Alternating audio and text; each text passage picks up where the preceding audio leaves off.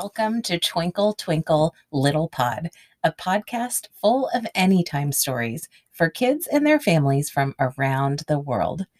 I'm your host, Catherine Elizabeth, and I'm so excited to read this story for you today. Today's story is The Tale of Squirrel Nutkin. This is a book by Beatrix Potter that was published in 1903 in England at first and then spread around the world. Beatrix Potter is known for her stories of naughty little animals that get themselves into trouble, and today's story is no different. This is a story of a silly little squirrel who gets himself into trouble by losing his tail. Do you guys want to hear more about that? I know I sure do. Are you ready? Let's go.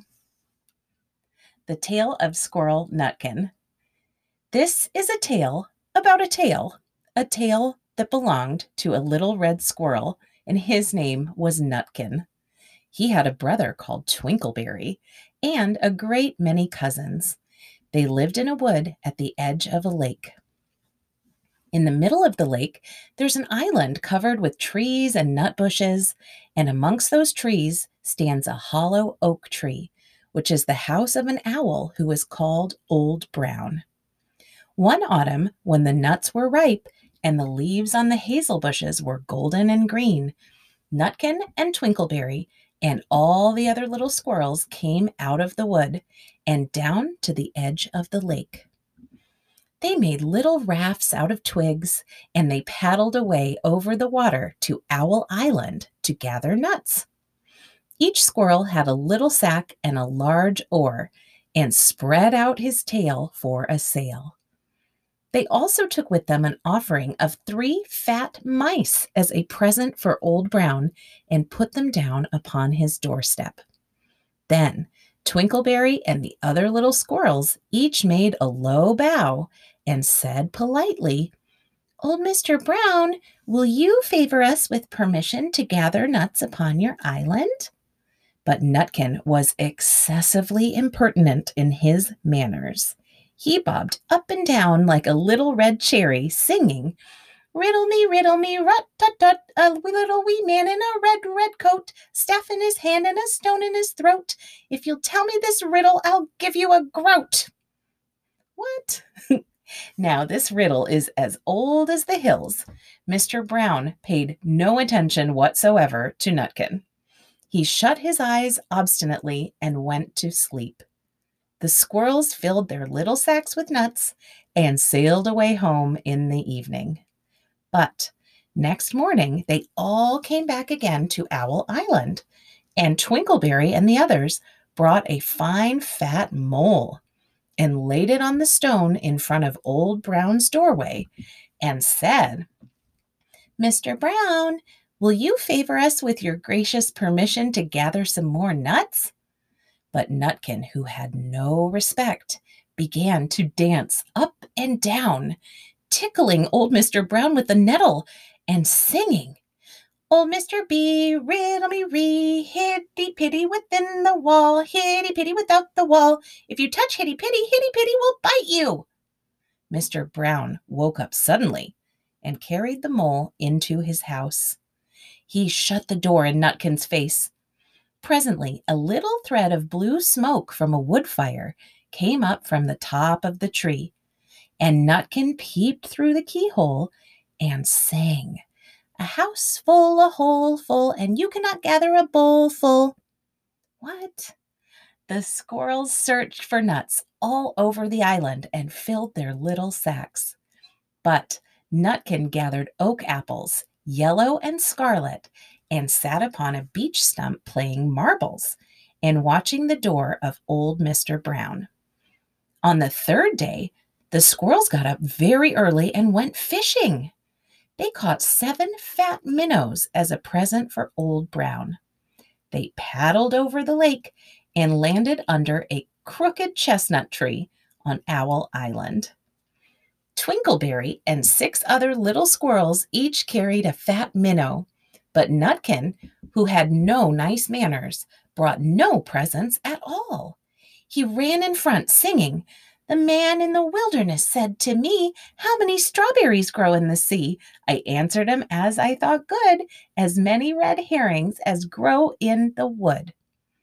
But old Mr. Brown took no interest in riddles, not even when the answer was provided for him. On the fourth day, the squirrels brought a present of six fat beetles, which were as good as plums in plum pudding for Old Brown.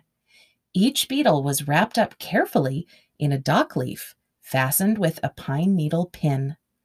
But Nutkin sang as rudely as ever. Old Mr. B, riddle me ree, flower of England, fruit of Spain, met together in a shower of rain. Put in a bag tied round with string. If you'll tell me this riddle, I'll give you a ring. Which was ridiculous of Nutkin because he had not got any ring to give to Old Brown. But the other squirrels hunted up and down the nut bushes. But Nutkin gathered robin's pincushions off of a briar bush and stuck them full of pine needle pins.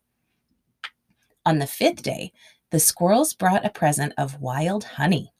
It was so sweet and sticky that they licked their fingers as they put it down upon the stone. They had stolen it out of a bumblebee's nest on the tippity top of the hill. But Nutkin skipped up and down, singing, Hum a bum, buzz, buzz, hum a bum, buzz. As I went over Tipple-tine, I met a flock of bonny swine, some yellow nacked, some yellow backed. They were the very bonniest swine that e'er went over Tipple-tine. Old Mr. Brown turned up his eyes in disgust at the impertinence of Nutkin, but he ate up the honey. The squirrels filled their little sacks with nuts, but Nutkin sat upon a big flat rock and played nine pins with a crab apple and green fir cones.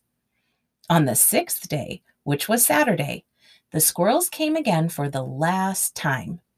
They brought a new laid egg in a little rush basket as a last parting present for Old Brown.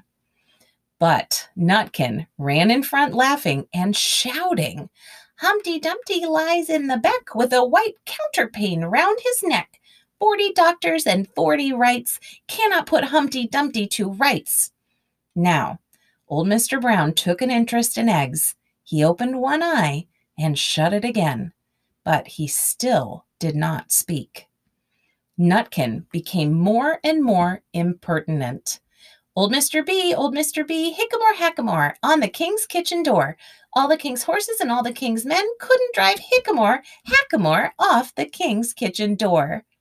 Nutkin danced up and down like a sunbeam, but still Old Brown said nothing at all. Nutkin, Nutkin began again. Arthur O'Bower has broken his band. He comes roaring up the land. The King of Scots, with all his power, cannot turn Arthur of the Bower. Nutkin made a whirring noise to sound like the wind, and he took a running jump right onto the head of Old Brown.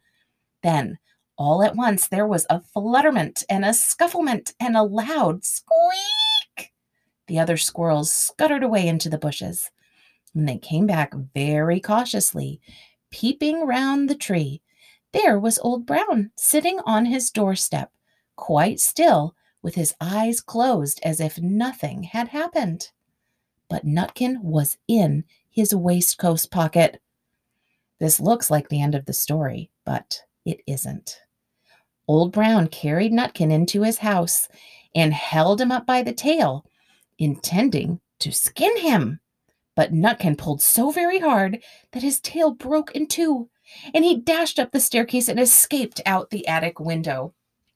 And to this day, if you meet Nutkin up a tree and ask him a riddle, he will throw sticks at you, stamp his feet, and scold and shout. What did you guys think of the tale of Squirrel Nutkin? Oh my goodness, I can't believe he kept singing and telling riddles and basically trying to taunt and bother Old Brown the Owl while his cousins and brothers and sisters were all so busy getting nuts. This is just too silly. One thing that I was thinking about as I was reading the story was how tiny those little rafts must have been that those little squirrels put together to get across to Owl Island to look for their nuts. Can you imagine what those little rafts must have looked like? Maybe you could draw a picture of them. Anyway, as always, I loved reading this story to you guys today.